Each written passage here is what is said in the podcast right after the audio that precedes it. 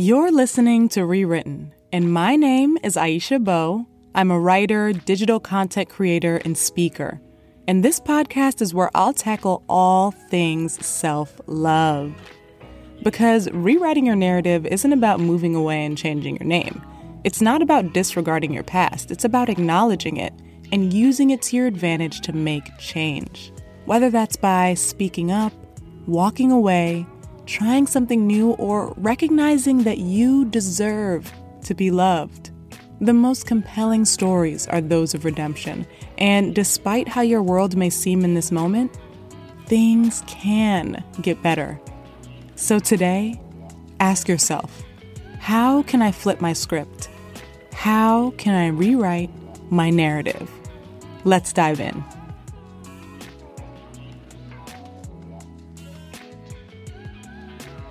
Thank you so much for tuning into this week's episode entitled You Can Find Love While Still Finding Yourself. Today's episode is actually based on a blog post that I wrote last fall with the exact same name. It got a lot of traction and it actually still does to this day because I feel that so many of us are embarking on a self love journey and dating simultaneously. But there's been this narrative that I honestly want to debunk that I'm kind of overhearing that says that you have to be quote unquote whole before you start dating. And in some instances, like I get it. I completely understand that some of us do need to do some introspection before we get back back out onto the field.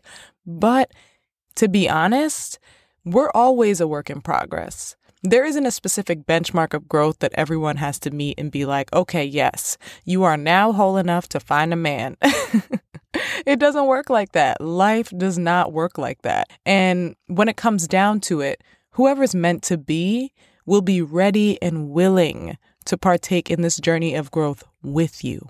So, yes, my friend, you can find love while still finding yourself.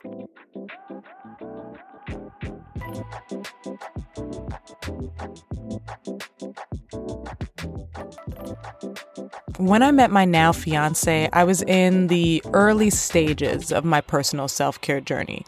I was nowhere near where I am today, but I was pretty focused on pulling the pieces together. I had been through a lot in terms of my family and past relationships, and I, I will admit that I was definitely the type who had quote unquote baggage.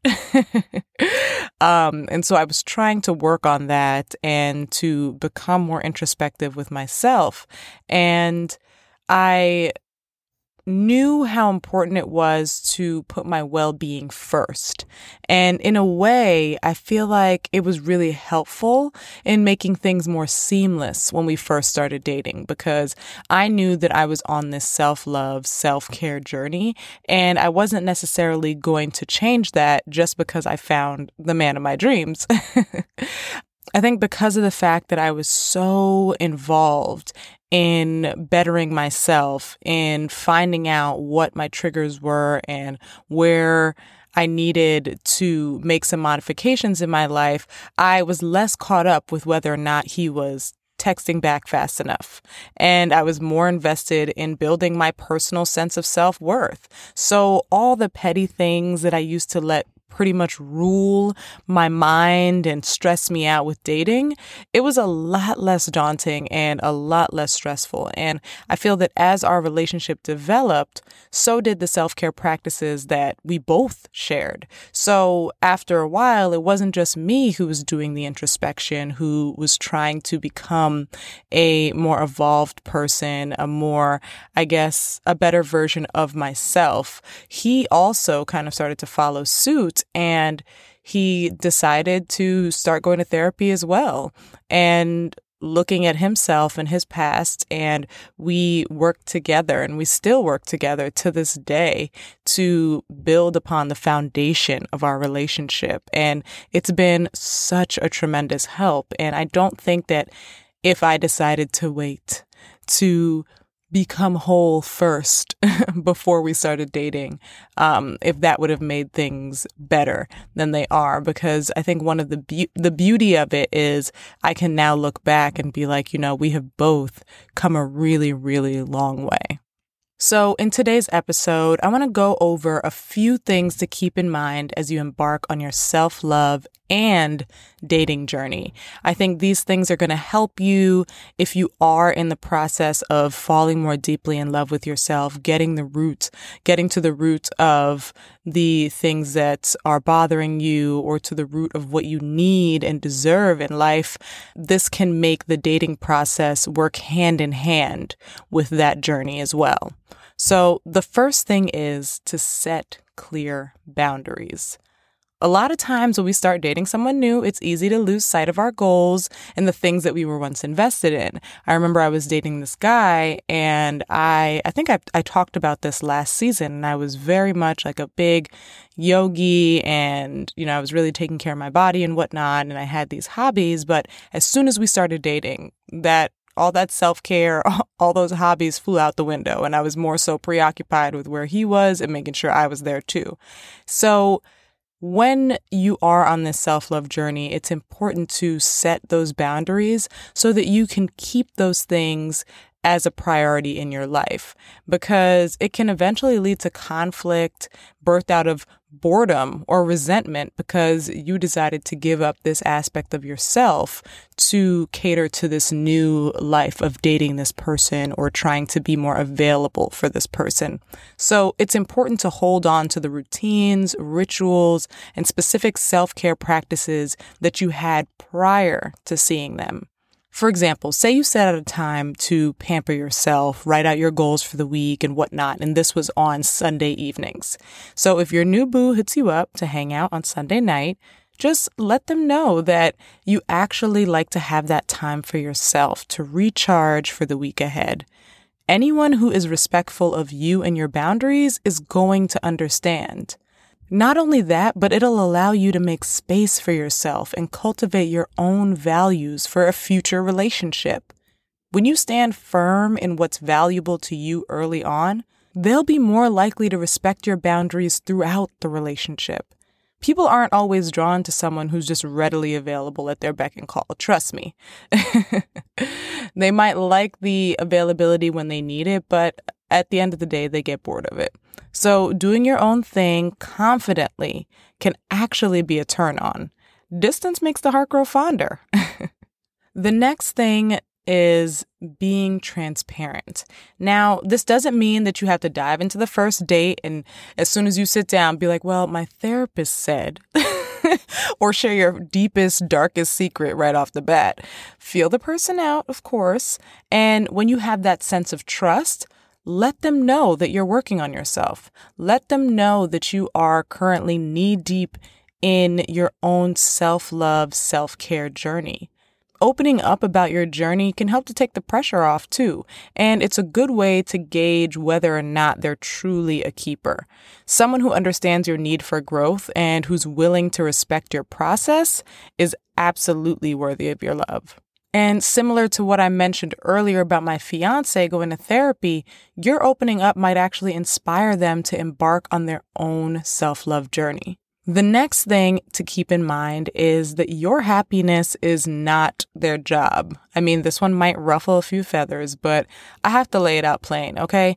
Yes, you should feel joyful with this person. You should enjoy the time you spend together, but it's not their job to bear the weight of all your burdens. They can be your lover, your partner, but they are not your therapist. Let me say this again. they can be your lover, they can be your partner, they can be your best friend, but they are not, they are by no means your therapist.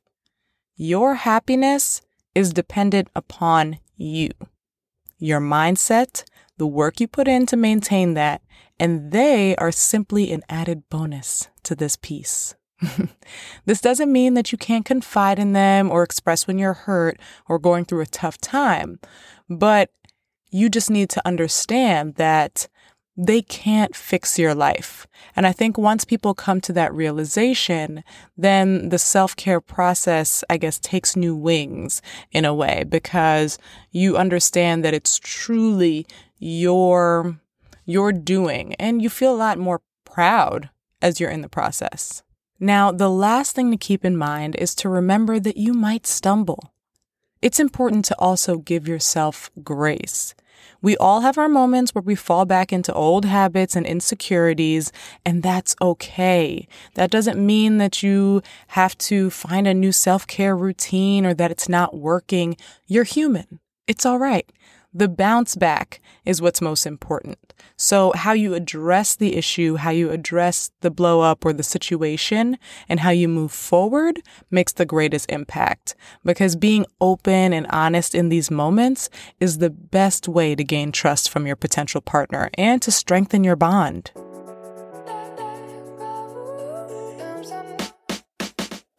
So, as a recap, the main things you need to keep in mind when choosing to date while also on your self love journey are to one, set clear boundaries, two, be transparent, three, understand that your happiness is not their job, and four, know that you might stumble. All in all, you deserve love. You deserve to be loved. And just because you're evolving doesn't mean you have to put that on the back burner. Take your time, but be open and willing to receive it. I'm Aisha Beau, and thank you so much for listening to another episode of Rewritten. For more self care tips, visit AishaBeau.com or follow me on social media at Aisha Beau. If you enjoyed this podcast, be sure to subscribe, rate it, and leave a review. Here's a peek at next week's episode. But for me to do that best, for me to connect with someone else's humanity, I have to stay centered in my own. So when I am taking better care of myself, when I am honoring my own humanity, when I am listening to myself when I'm struggling, when I'm listening to myself when I'm happy, when I'm expressing myself through all of those things, that's a way, those are all ways that I personally honor my own humanity. And the more that I do that, I swear, the better listener I become